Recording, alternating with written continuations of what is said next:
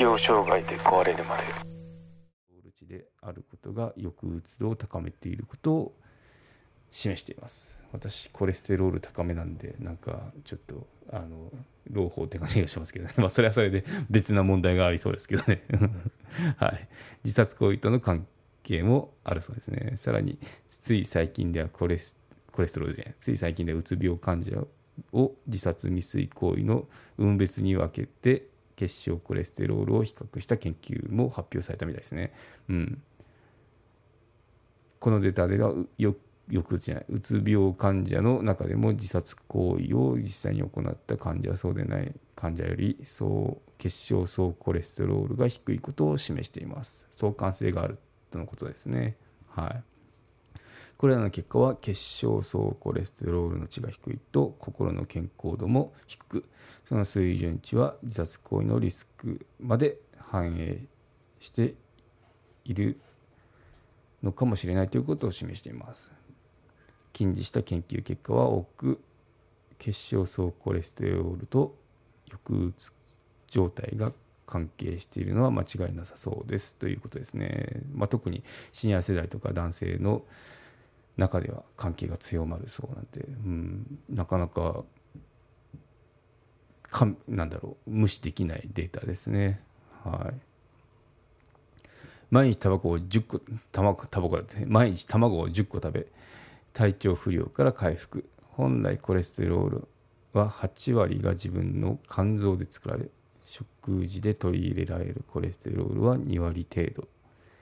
食事で多くとっても血液中のコレステロールは肝臓でコントロールされるので健常者であればそれほど心配することはありません、うん、食事で食べてなんだろうあの反映されるのって少ないですね。2割程度ってことで。でほとんどはもう肝臓で作られる8割ですね。が肝臓で作られるそうです。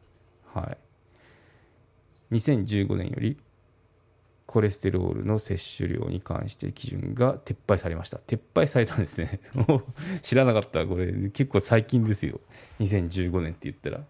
コレステロールを含む食品を減らしても血中コレステロール値が低下するという明確な根拠がないことが理由です。おいって感じですね。結構知らないかった。なんかうん。そうだったんですね。はい。私が働きすぎて体調不良になった25年前肉魚などのタンパク質は全く食べれず39キロまで体体重が落ちました。もう女性ですけど39キロ結構ですね。この時整体師に勧められたのが毎日タバコをタタバコで 毎日卵を10個食べることでした。それを1年間実行した結果復活しました。10個ってすごいですね。なんか1パックですよ。へえその後学んだ分子栄養学で卵が筋肉や脳内物質の材料となっていたことが理論的に裏付けされました。元気になった今も毎日3から4個は欠かさず食べています。こんな食べたらえーってこう抵抗があるのはきっとそのコレステロールイコール卵で。で卵はダメよっていうその刷り込みのせいなんでしょうね。ただもう今日からアップデートをしましょう。2015年コレステロールの摂取量に関して基準が撤廃されたそうです。そうだったんですね。はい。もし自分が落ち込みやすくなったと感じたら自分の脳の栄養素が足りているか見直すチャンスかもしれません。リモートワークや外出自粛でおにぎりやカップ麺、パンなど炭水化物に偏った食事を済ます人は済ましている人は要注意です。炭水化物だけの食事にはくれぐれも気をつけてくださいね。なんかそうですね、炭水化物にこう偏りがちですよね。おにぎり手軽だし、あとカップ麺も手軽ですもんね。お湯注ぎは食べれるし。で、パンなんかももう袋開ければかじれるんで、うん、でもそれらって全部炭水化物よねってことなんで、まあ、あの体重増加とかにも影響ありますか？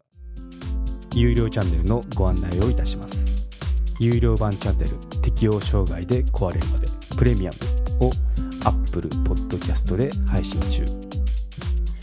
デリケートな体のことですので全体公開ではお話ししきれないことも多々ございます。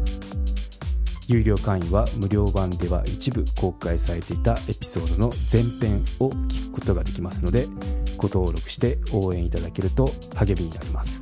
どうぞよろしくお願いいたします。